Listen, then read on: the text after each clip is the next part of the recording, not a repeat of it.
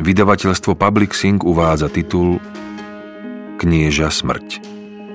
Napísal Dominik Dán. Číta Martin Mňahončák. Táto audiokniha je zo série Denník dobrého detektíva. Nahrávka vznikla na základe predlohy publikovanej knižne vo vydavateľstve Slovard v roku dvetisícosem. Mesto, príbeh a všetky osoby v tejto knihe sú vymyslené a akákoľvek podobnosť so skutočnými udalosťami je čisto náhodná, hoci sa môžu niekomu zdať akési povedomé. Interra sumus rex es hoc tempore numus. Najvyšším kráľom v zemi je v dnešných časoch peniaz. Staré rímske príslovie. Venujem Zuzane a Milanovi Dobrodským. Za myšlienku napísať román o udalostiach v Devíne ďakujem priateľovi Michalovi Nemcovi, s ktorým sa poznám krátko, ale tak zvláštne, až sa mi zdá, že sa poznáme od malička. Za odborné rady a neoceniteľnú pomoc ďakujem mudr Ivete Čiernej, judr Lucii Matejkovej, mgr Martine Móricovej, mudr Denisovi Valentovi a mudr Dušanovi Rapošovi cé es cé.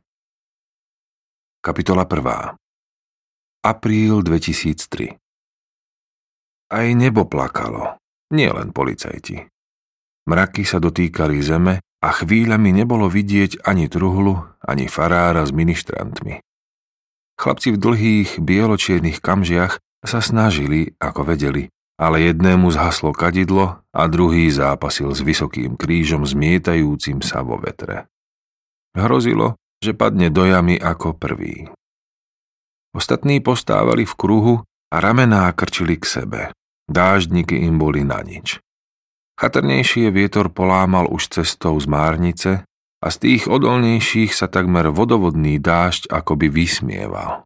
Navzdory živlom stáli ako prikovaní a tupo čumeli pred seba na kopec čerstvo vykopanej hliny. Krausovi zatieklo za golier a na zátilku cítil nepríjemný chlad. José vedľa neho kýchol.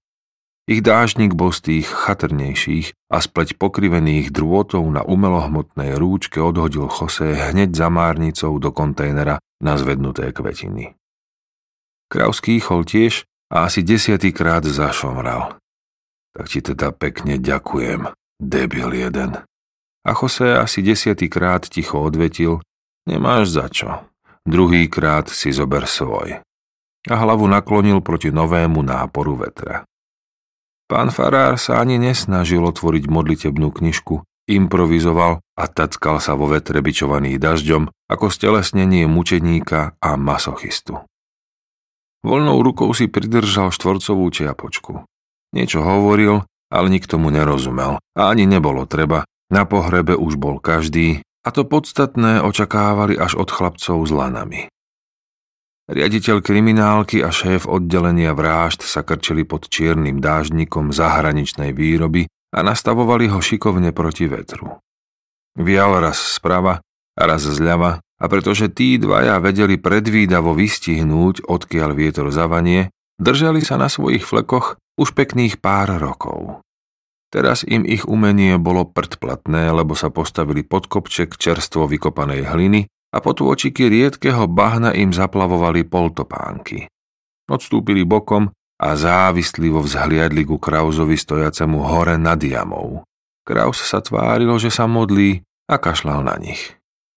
Tlstý Váňa a karatista Kuky vyriešili problém po svojom a nad hlavami si držali kus igelitového vreca.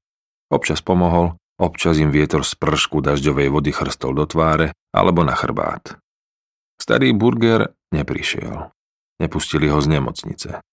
Kraus sa chystal za primárom, aby už konečne ukončil večné špekulácie o kolegovom zdravotnom stave. Najprv to bol zápal pľúc, potom edém, potom nejaký tieň na rentgenovej snímke, potom jednoducho mu už zákulisné reči liezli na nervy a najviac ho štvalo pošuškávanie niektorých kolegov, tiež odborníkov na medicínu, a rozhodol sa načrieť priamo z prameňa a vyjasniť si Burgerov stav u samotného primára. Lenže chystal sa za ním už týždeň a vždy do toho niečo prišlo. Ako aj teraz. Kto mohol tušiť, že Hanzelova manželka nové srdiečko nebude chcieť? Oto Hanzel stál tesne nad jamou.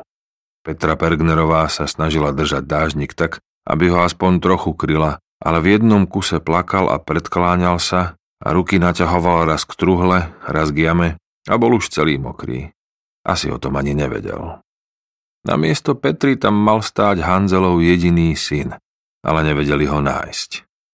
Pred piatimi rokmi odišiel pracovať do Írska, potom asi po dvoch rokoch sa ozval z Melbourne, čo je len kúsok vedľa Írska, a odvtedy o ňom nikto nepočul. Otcovi napísal iba jeden list, v ktorom vôbec nevysvetlil, ako sa na druhý koniec sveta dostal, ani čo tam vlastne robí, iba napísal, že všetko je OK a mani sa iba sypú a že už spíkuje úplne plynule a že sa potom ozve.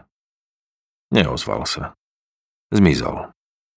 Chalani to skúšali aj cez ambasádu, aj cez Interpol, aj cez osobné kontakty v Sydney, ale výsledok bol nulový. Detektív Otto Hanzel stál nad hrobom svojej manželky sám a ani záplava kolegov a policajných funkcionárov stojacich okolo neho jeho pocit osamelosti nemohla zmierniť. To, že syn neprišiel na matkin pohreb a samozrejme aj to, že manželka zomrela, ho úplne zlomilo. A Petra a Filip, ktorí ho po dohode so staršími kolegami dostali na starosť, mali čo robiť, aby im neskolaboval. Hanzelova manželka minulý rok prechodila chrípku a keď ju vedúca konečne pustila domov, bolo už neskoro. Ochrnula jej polovica srdiečka a tá druhá to nezvládla. Aj o to väčšine v robote, aj syn vo svete a žiadne správy o ňom, aj práca, aj domácnosť. Všetci sa do tej zdravej polovičky jednoducho nevošli. Trocha nádeje im priniesla transplantácia, ale napriek tomu, že sa operácia podarila a operačný tím žiaril radosťou nad perfektne odvedenou prácou, stretli sa tu dnes na Cintoríne, aby pochovali sedemdesiat kilogramov Hanzelovej manželky a tridsaťpäť deka z dobrovoľného darcu jazdiaceho na Honde sedemstopäťdesiat po Pezinskej babe podľa hesla dvesto ve meste a tristo z místa. Pán farár prežehnal trúhlu, potom jamu a odstúpil, aby sa vyhol novej záplave bahna. Štyria chlapi v čiernych mundúroch založili laná pod truhlu a vytiahli drevené trámy, ktoré jej bránili spadnúť na dno. Fúkol vietor a pár posledných kvapiek dopadlo na smútiaci dáv. Niekto hore zažal svetlo a mraky sa rozostúpili. Vietor ustal a čierne postavičky na Cintoríne sa prestali knísať a krčiť. Nechápavo vzhliadli. Nastalo hrobové ticho a Kukyho poznámka, že kurva aj s aprílovým počasím vyznela dosť nedôstojne, lebo intenzitu hlasu zvolil primerane k pôvodnému vetru. A odpočinutie večné daj jej, pane. To bolo všetko, za čo zaplatili farárovi. Potom to už išlo rýchlo. Tí pod jamou mali problém hodiť kvety do hrobu, lebo sa im šmíkalo, a tí hore mali problém hodiť do hrobu kvety, lebo sa im šmíkalo. Mierny svah Cintorína sa v tomto nečase zmenil na tobogán. Z lopatky, čo podával zriadenec jednému za druhým, kvapkala hnedá kaša a mnohí sa uspokojili iba s hodením kvetov. Dav sa rozchádzal. Zriadenci počkali, či Hanzel odíde tiež, ale keď sa k tomu nemal, začali svižne zasýpať rozmočenú jamu a bolo na nich vidieť, že by si na šmikľavom blate aj zabohovali, ale pred Hanzelom si netrúfli. Najprv ohľaduplne počkali, lebo dobre vedeli, že na celom pohrebe je najdeprimujúcejší buchot dopadajúcej zeminy na veko rakvy a najbližší pozostalí začnú vyvádzať práve vtedy. Hanzel nevyvádzal. Stál premočený ako posledný žobrák na rohu ulice a pri každom dopade hliny na veko manželkinej truhly mu myklo viečkami. Detektív oddelenia vrážd, prvotriedny strelec a odborník na pyrotechniku stál ako žobrák. A bol by ochotný aj pokľaknúť a zopnúť ruky v úpenlivej prosbe, ak by mohol vyprosiť ešte pár dní pre svoju milovanú manželku, ale aj keby si kľakol, aj keby sa vyváľal v blate, už sa nedalo. Bolo už neskoro. Oni to vedeli, on ešte dúfal. Petra zložila dáždnik, spýtavo sa zahľadela na Krausa. Ten jej pomohol rozpačitým pokrčením ramien a tak sa nahla gotovi a niečo mu pošepkala do ucha. Pokrútil hlavou a iba stál. Tlstý Váňa a Kuky sa prestali naťahovať o igelit, skrčili ho, obehli jamu a pridali sa k svojim. José ich pochválil. V kerej riti ste strčení s tým igelitom, my tu mokneme jak drbnutí. To si aj bez dažďa. Múdri, tlstí, prestaňte. Aspoň teraz, zahriakol ich Kraus. Sledoval kolegov a funkcionárov. Všetci sa otriasali a trielili k východu z Cintorína. Čo s ním? Spýtal sa Kuky a bradou ukázal na Ota. Som sa ťa chcel opýtať, odpovedal mu Kraus. Ten v tom sivom je jeho bracho. Tiež bradou ukázal José. Muž v sivom, zavesený do tlstej paničky, Hanzelovi ani nepodal ruku a ešte stále pod obrovským čiernym dáždnikom cupkal v dave preč. Nerozprávajú sa už aspoň desať rokov. Nepohodli sa po predaji rodičovského domu. Kýchol si Kraus a sopel si utrel do palca a ukazováka a potom do trávy. Tak čo s ním? Nedal sa Kuky. Zostaneme a vezmeme ho k nám. Alebo kam bude chcieť. Zastunal Kraus, lebo naozaj nevedel, kam sa bežne chodí s chlapmi, čo práve pochovali to najdrahšie na svete a ostali úplne sami.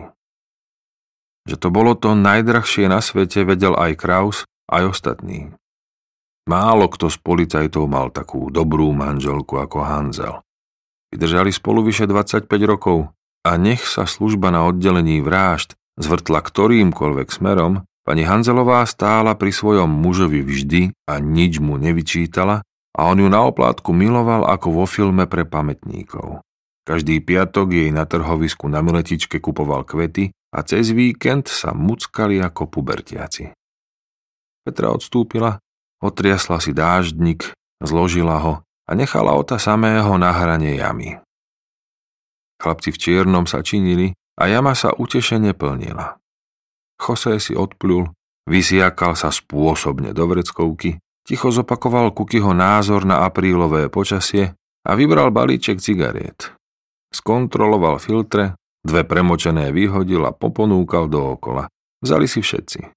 Fajčili a mlčky čakali. Svach Cintorína spustol. Iba štyria zriadenci s ohnutými chrbtami makali o dušu spasenú. Kraus odfrčkol cigaretu a podišiel gotovi. Kompl, pôjdeme. Jej je už dobre a my musíme ísť. Chodte. Ja nejdem. O to. Spolu sme prišli, spolu aj odídeme a aj spolu ostaneme, tak sme sa dohodli na začiatku a tak to aj bude. Chodte. Ja nejdem. Počkáme s tebou. Nie. Chodte. Kraus sa vrátil ku skupinke. Čo povedal? Spýtal sa Kuky. Aby sme išli, ale ja ho tu nenechám. Ostaneme. Zastunal Váňa a z vrecka baloniaka si vybral igelitové vrecko s dvoma obloženými žemľami a niečím tmavým, čo sa tvárilo nenápadne ako pol kila tlačenky. Váňa, pre jedného ako si ty je to málo. A pre ostatných je to dosť.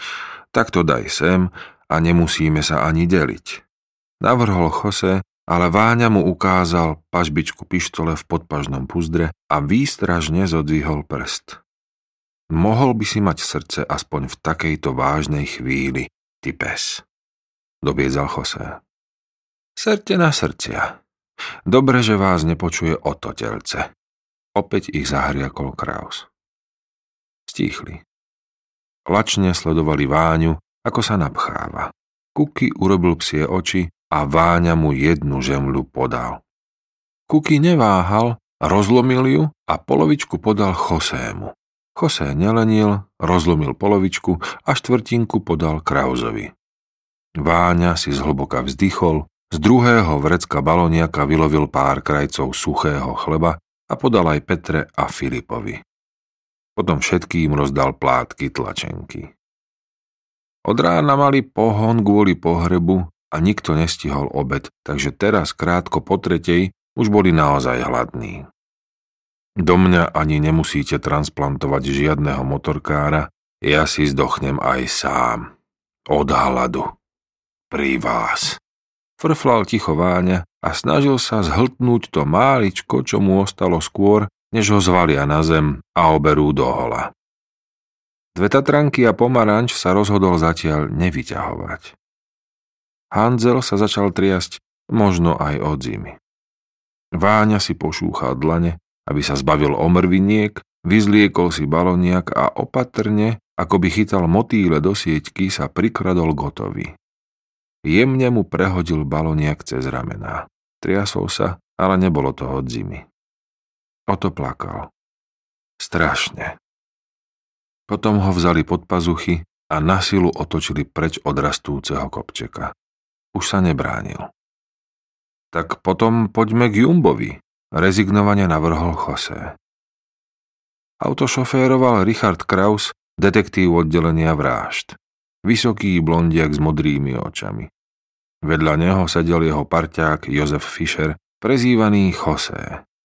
Keby medzi nich teraz, ako sedeli v aute, niekto vložil fotografickú platňu, dostal by presne negatív a pozitív.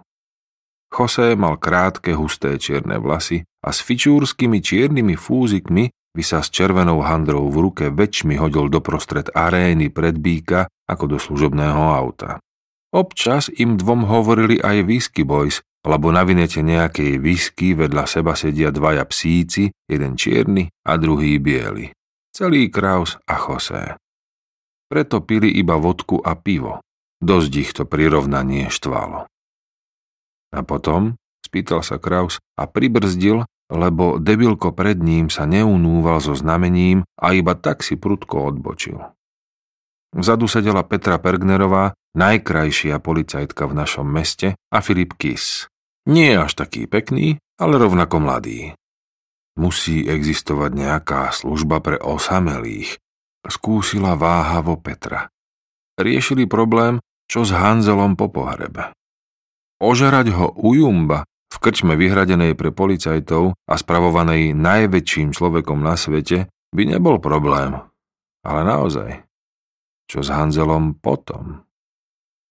Asi by mala byť nejaká služba pre pozostalých, súhlasil Filip zo zadného sedadla. Vždy s Petrou súhlasil. V januári to bolo šesť rokov, čo títo dvaja začali robiť spolu v tandeme. Petre sa vtedy podaril husársky kúsok a vyriešila záhadu igelitovej tašky a prípad vraždy dievčaťa, ktorý napokon ani nebol čistou vraždou, iba zamotanou spleťou osudov jednej rodiny. A nehanebné neviniatko z vysokej školy neslávne skončilo krátku púť životom s motúzom omotaným okolo krku. To bolo na celom prípade to najsmutnejšie. Zbytočne vyhasnutý mladý život. Odvtedy sa Petra osvedčila už veľa ráz a Filip k nej prischol ako prívesok. Bol do nej ráchnutý od prvého ranného rozdelenia v šéfovej kancelárii a aj napriek dobre miereným fackám, ktorými Petra odpovedala na jeho snahy dostať sa jej do nohavičiek, nestrácal trpezlivosť a vyznával Platóna ďalej. Medzi nimi dvoma to fungovalo asi tak, že Filip šoféroval a Petra ukazovala smer, alebo inak Filip bol hlavou a Petra krkom, čo tou hlavou otáča. No a niektoré baby sú naozaj rozumné. V aute za nimi sedel chudák Hanzel, Kuky, tlstý Váňa a premúdrený Billy Gates.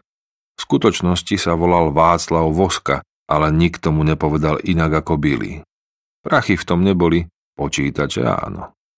Dokázal s nimi všetko a ak by mu dali pájkovačku, kúsok cínu a pol hodiny času, tak jeden z toho množstva, čo mal v kancelárii, by naučil aj variť kávu a čistiť zemiaky. Druhé auto šoféroval Kuky a plazil sa za Krauzom. Hovoril som vám, že zatiahne k Jumbovi, pokrčil ramená Kuky, keď pochopil, kam Krauz mierí. Za Kukyho autom išlo ešte jedno služobné s mladšími kolegami. Dovedna ich bolo ako hadov. Vošli a chlapi pri stoloch vstali, jeden po druhom prišli k Hanzelovi a stískali mu ruku. Kým sa dostal do zadného separé, ostatní vraždári už sedeli. Aj tak príliš nevnímal a prisadol si ako bez duše. Jumbo Hanzela objal a vôbec ho to nebolelo. Aspoň to nedal znať. Jumbové objatia podobné objatiu medveďa grizzlyho vždy boleli. Aj jemné potľapkanie po chrbte. Aj keď po infarkte schudol na sto sedemdesiat kilogramov, stále to bola hora mäsa. Mám vyprázdniť lokál? Spýtal sa Jumbo s pietným výrazom v tvári. Neblbní. Toľko nás nebude. Pokrútil hlavou Jose. Ja ne, kvôli tomu. Ja by ste mali pokoj. Díky. Kývol mu Kraus. To nebude treba. Vydržíme. Čo donesem, chlapci moji? Dve, tri, štyri vodky a pivo. Zdvihnite ruky, kto chcete pivo. Jeden, tri, päť. Filip sa snažil spočítať objednávku.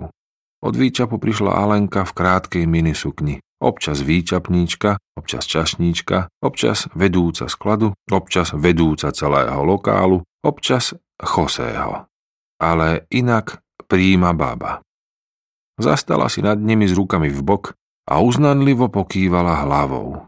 Nepočítaj, mladý, donesiem vám rovno fľašku vodky, fľašku koniaku, dve fľaše červeného a plato pív a zúčtujeme sa zajtra. Vajčáci, prepáč o to, poď sem. A tiež ho objala. Je mi jej ľúto. Úprimne. Oto Hanzel tiež pokýval hlavou a krčovito zovrel viečka. Chvíľu sa za Lenkou oblápali a aj sa pohojdali z boka na bok. Opäť si sadol, podvedome siahol do saka a vybral služobný preukaz. Vylovil tisícku a položil ju na stôl. Kraus ju vzal, vylovil mu zo saka služobný preukaz a tisícku mu doň zastrčil späť. To si nechaj, kámo. Potľapkal Ota po ramene. Alenka, zavolal Kraus k pultu. Máš tu špirály? Tie elektrické? No, pošlem niekoho do skladu. Kraus vyzliekol Hanzelovi sako a prehodil ho cez operadlo stoličky. Po ňom to spravili viacerí. Chlapec priniesol zo skladu dva elektrické ohrievače a predlžovačky a jeden nasmeroval na mokré saká a druhý na mokrých policajtov. Tlstý Váňa si kýchol. Najvyšší čas, skonštatoval a utrel si nos do servítky. Prišla Alenka a porozkladala fľaše a poháriky. Kritickým pohľadom zhodnotila zásoby na stole a sucho ich okomentovala. Boh s vami, súdrohovia, popriala im a odišla sa venovať výčapu. Ani nevystrčila zadoček Josému ako inokedy. Alenka bola na ňo naštvaná a José bol smutný, inokedy by ju opáčil, ale dnes bol naozaj smutný. Štvala ho smrť kolegovej manželky, ale aj... štyridsať rokov si žil ako king na voľnej nohe. A všetky baby boli jeho, a všetky fľaše boli jeho, a všetky bary boli jeho a... Pred pol rokom sa mu prihlásila dcéra Nina, o ktorej šestnásť rokov nevedel. Príbeh ako z telenovely. Tvoj otec je Rodrigo. E, nie Rodrigo. Carlos je tvoj otec. E, nie Carlos. Carlos je tvoj detko, tvoj otec je Juanito. E, nie, Juanito je tvoj brat, tvoj skutočný otec je vlastne José, prastríko tvojho prabratranca. A uvidíš ho, až keď dovršíš šestnásty rok svojho života. Jeden by sa rozplakal. Prvé stretnutie Josého s dcérou bolo dosť bizarné a chlapi v kancelárii sa naozaj bavili. Starý Burger sa rehotal ako nikdy predtým, a po tvári mu tiekli nefalšované slzy. Niekto navrhol aj rozbor dé en á a krv jej chceli odobrať z nosa, ale Nina ich začala navštevovať častejšie a ako ju tak sledovali, aj José si to všimol. Celý tata.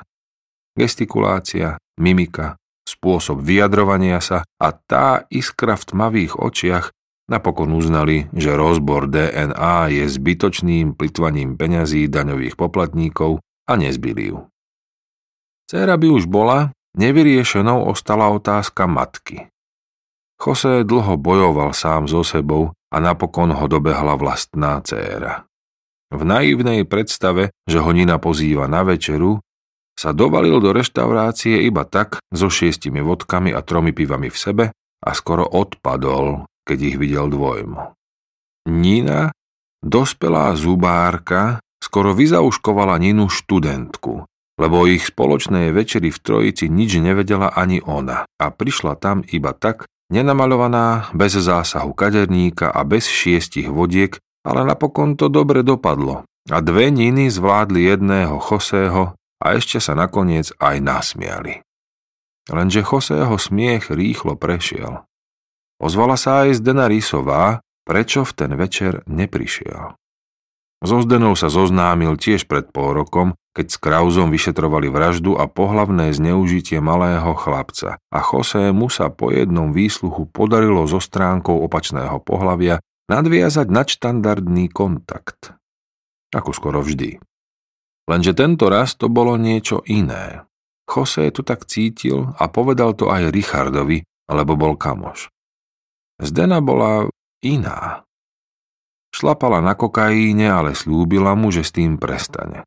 Platila si mladých džigolov a slúbila mu, že aj s tým prestane. Bola vydatá a slúbila mu, že pred týždňom mu povedala, že sa s tým jej imbecilom rozvádza a veľmi by chcela, aby to skúsili spolu, ale že jej rozhodnutie s jeho osobou nijako nesúvisí, aby si nemyslel nič zlé, že sa rozvedie tak či tak, aby sa nezľakol, že ho chce nejako viazať alebo obmedzovať, alebo pripútať si ho, alebo nedaj Bože vohnať do chomúta. Nič také. V skutočnosti ho chcela zviazať, aj obmedziť a v každom prípade si ho chcela pripútať k sebe a strčiť mu hlavu do chomúta.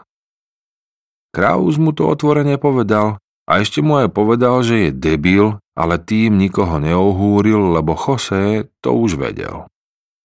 Odrazu bolo tých žien okolo ako si priveľa a José tu sedel ako zarezaný a aj zabudol chňapnúť Alenku pod sukňu. A aj keby nezabudol, aj tak by sa nedala, lebo v policajnej krčme sa roznesie všetko rýchlosťou blesku. A že má José dcéru a dve ženy na obzore a utajeného syna na dôstojníckej škole a dvojičky s černoškou na ceste a budúceho svokra na ministerstve a kariéru generála vo Vrecku, sa vedelo okamžite. A Alenka sa odula, lebo aj ona tajne dúfala. José bol fakt idiot a aj si tak teraz pripadal. Mladší kolegovia ponalievali, a keď mal každý svoj pohárik pred sebou, stíchli. Všetci pozreli na Krausa, ten urobil grimasu, že čo ja, ale napokon sa predsa len pomaly postavil a keďže najstarší z nich, Edo Burger, chýbal, ujal sa slova. Kamaráti, a ja, a kamarátky, prepáč Peťa, ja ani neviem, ako, alebo takto. Um, uh, My sami najlepšie vieme, že smrť je súčasťou nášho života, lebo s ňou robíme dennodenne a zvykli sme si na ňu, ale keď príde k nám a príde až tak blízko ako teraz, sme z toho polepení a vyklepaní ako každý normálny smrteľník. Ťažko sa o tom hovorí. Ani humor nie je na mieste, plakať už nepomôže. Ostáva nám už iba spomínať. O to všetci vieme, ako ste si nažívali a všetci tušíme, ako to musí bolieť. Úprimnú sústrasť ti už nebudem vyjadrovať, dnes už toho bolo dosť. Ale jedno uistenie, že sme tu a ochotní ti kedykoľvek pomôcť, dúfam nevyznie ako klišé. Pretože to myslíme úprimne. Budeš nás potrebovať, ako my potrebujeme teba a na to nezabúdaj a nehanbi sa zavolať, keď bude treba. Dámy a páni, na jej večnú pamiatku. Kraus predpažil, o to pomaly vstal a trasúcou sa rukou sa snažil udržať pohárik plný. Ostatní vstali tiež a poháriky závisli nad stolom. A potom sa stalo niečo zvláštne. Ostatní policajti u Jumba si všimli, čo spravili vraždári pri stole v rohu, všetci vstali a vrava stíchla. Alenka za výčapom sa naklonila dozadu a vypla rádio. Lokál stíchol úplne. Oto povedal, Nech ma tam čaká, srdiečko moje, na ňu. A prudkým gestom vyprázdnil pohárik. Vypili všetci a ticho si posadali. Kedysi bola medzi policajtmi naozajstná súdržnosť. Jumbo sa otočil ku všetkým v sále, utrel si oči a trasľavým hlasom zahulákal. To, čo ste vypili na jej památku, neplatíte. Jedna runda pre celý lokál na moje triko, vajčáci. Potom to už nevydržal a po lícach sa mu skotúľali pollitrové slzy. O to sa nestihol uhnúť a skončil mu v náručí. Aj on sa rozplakal. Muselo to bolieť.